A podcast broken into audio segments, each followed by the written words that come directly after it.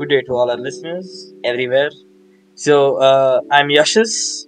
Say hi, Abhishek. Hi guys, I'm Abhishek. Yeah, yeah, yeah. See, now everybody knows him. Um, so we are back after an extended hiatus. As engineering students, we don't tend to have lives, but here we are. We have made some time and we are back on it. Yeah. And we have actually created a slight diversionary uh, podcast.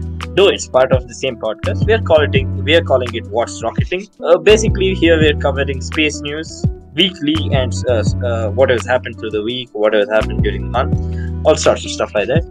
Today is the first episode, and here we are primarily going through the space news over the past two months. So I would like to start off by covering July news. The there were plenty of launches and things happening in July. It was very interesting. So the United Arab Emirates, NASA, the China, the CNSA, there were three launches to Mars in one month. Big bonanza for all of us. So starting off, the United Arab Emirates had launched their Hope mission to Mars on a Japanese rocket, the H2A, and uh, the main aim of the uh, the mission was to take the first complete picture of the Martian atmosphere. I thought it was already done, right? I thought uh, Yeah. the Mars orbiter mission, uh, India's Mars orbiter mission, had done that already. I don't Yeah, know. mom. Mm. Mom had done it, I believe. But Yeah. anyway, so the uh, so the uh, Emirates uh, launched their Hope mission uh, with the help of the Japanese. So it has a bunch of very interesting uh, payloads on it. Primarily, they have a infrared spectrometer. Very interesting. So they're using that to study the Martian atmosphere and the climate. They have an image. They have a nice big camera called Emirates Exploration Imager. And finally, they also have an ultraviolet spectrometer. So all of these are payloads on the spacecraft. And they're going to be analyzing the Martian atmosphere and providing the first detailed look at it uh, that no one else has. Uh, it was launched from Tanegashima Space Center in Japan aboard the H2A that I spoke about earlier. It was launched on July 19th at 5:58 p.m. Eastern Daylight Time. So it is expected to reach Mars after seven months, sometime uh, early uh, 2021. Uh, next, talking about the Chinese and the CNSA, they also went to Mars, and their pro- and their uh, what is it? What's the name of their uh, mission? It's called the Tianwen One, which means questions to the questions to heaven. Very interesting. It was launched aboard uh, Long March 5 from the Hainan Island, and uh, it it was launched on the July 23rd at 12:41 a.m. Uh, Eastern Daylight Time again. And for those of us who do not live in the United States, it's 4:41 a.m. Greenwich Mean Time. Uh, this is a very very ambitious uh, pro- uh, pro- project actually because they have a lander, a rover, as well as an orbiter. So it is three. It's three in one mission. And the very interesting thing about this is the rover, I believe, has a subsurface radar to scan the under, to scan below the surface of Mars to get a better understanding of how the uh, how sedimentation and so many other things are taking place uh, below the surface. And uh, this is China's first completely independent mission. They had, ini- they had initially teamed up with the Russians uh, uh, in mid in the mid 2000s and had uh, launched a small payload called the Yinghuo 1 uh, aboard the Phobos Grunt mission. So that, those are two very important launches that took place mid and uh, mid uh, mid July. And for, from here, um, Abhishek's going to take it further. Now speaking about Russia, Russia had tested an anti-satellite weapon in space. Uh, U.S. Space Command says. Uh, sources say that on July 15, Russia injected a new object into orbit, orbit from the Cosmos uh, 2543 satellite, and uh, conducted a non-destructive test of a space-based satellite weapon. The U.S. Space Command (USSC) said in a Hey, dude, it's a space-based anti-satellite weapon, right? yeah Yeah. Okay. And also, NASA announced astronauts to launch on SpaceX Crew Dragon 2 in 2021.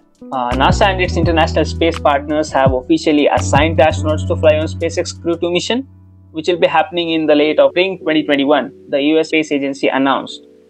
Uh, the mission will be SpaceX's second operational Crew Dragon flight to the International Space Station, following the successful uh, Crew 1 mission. Hey, the what about Perseverance, man? On July 3rd, Perseverance rover lifted off successfully on a United Launch Alliance Atlas V rocket from a space launch complex called 41 at Cape Canaveral Air Force Station that is located in Florida. The rover will take about uh, seven months to travel to the red planet and uh, it will be landing there on February 18, 2021. And it will land on a crater called Jezero Crater to search for signs of life and explore the planet's geology and much more.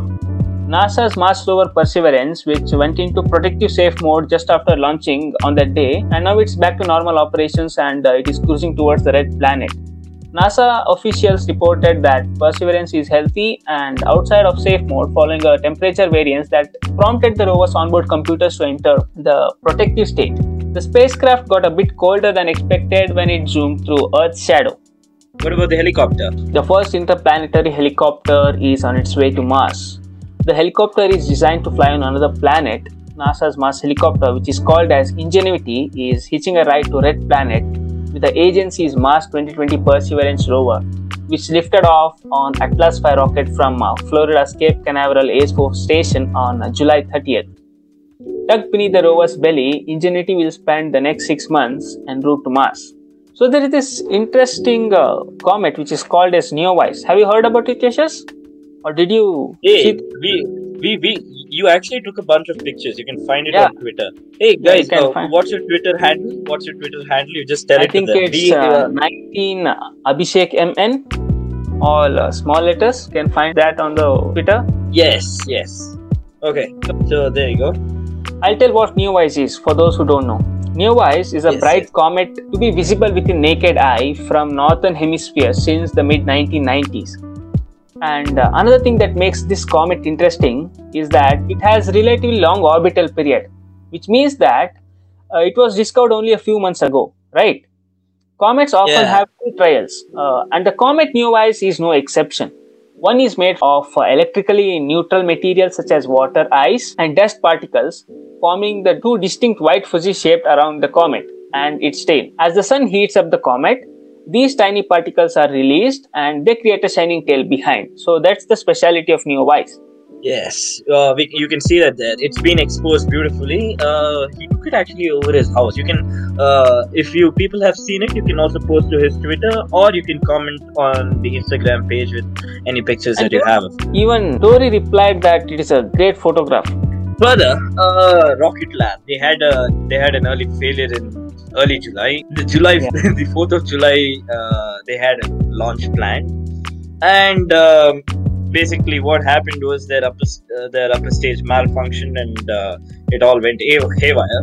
So uh, now uh, what has happened is the company went and they investigated what happened and everything, and they are saying that their uh, launches shall uh, will resume in August, and um, they Interrupting, but do you know what the name of the mission was? Oh no, I don't remember. What was it? Big sorry didn't happen. So uh, eventually Oh. it didn't happen. The mission didn't go well. really didn't happen. Yeah. It really didn't happen. So uh, now the uh, oh yeah. So uh, after doing some investigation and everything, Rocket Lab now they're saying that uh, they can uh, that they can now uh, put more payload into low Earth orbit as well into sun synchronous orbit. They are claiming that they have increased the payload capacities by a quite it's quite a significant amount. What they're saying now is that they can now launch up to uh, 200 kilograms into sun synchronous orbit and 300 kilograms into lower Earth orbits because they have now changed their batteries, they've upgraded it and everything. Oh, uh, and talking about batteries, did you see? Did you? Uh, there was recent news that uh, Tesla and Elon Musk in particular, they're looking at different ways to source nickel that they're that they're using for batteries. So that's Oh, something cool. to keep an eye out on as well, because um, nickel is now very very important component in batteries. As cobalt is reduced and nickel is added, they can further reduce the uh, weight of the battery and increase the efficiency and the cycling of the batteries. So, whatever Tesla are doing on batteries, that's going to trickle down into markets that are uh, very uh, that are now shifting to battery technology and then can utilize it as battery technology matures. Now, after this, uh, now talking about August. About rewind time in August. Oh yes, it's rewind time in August indeed. Um, so Crew Dragon, the Crew Dragon uh, one module uh, carrying the NASA astronauts Bob Behnken and Doug Hurley It splashed down off the coast of uh, Pensacola in Florida at 2:48 p.m. Eastern Daylight Time. And those of us who live on Greenwich Mean Time, that's 6:48 G- uh, 6:48 p.m. GMT on August 2nd, and it uh, finally ended the SpaceX uh, mission, the Demo 2 mission, and uh, This was very it very historic too. interesting. Yeah. Yeah, exactly. It brought back space flight to the uh, to the uh, to the, US to the. United States, After more than a US decade. soil.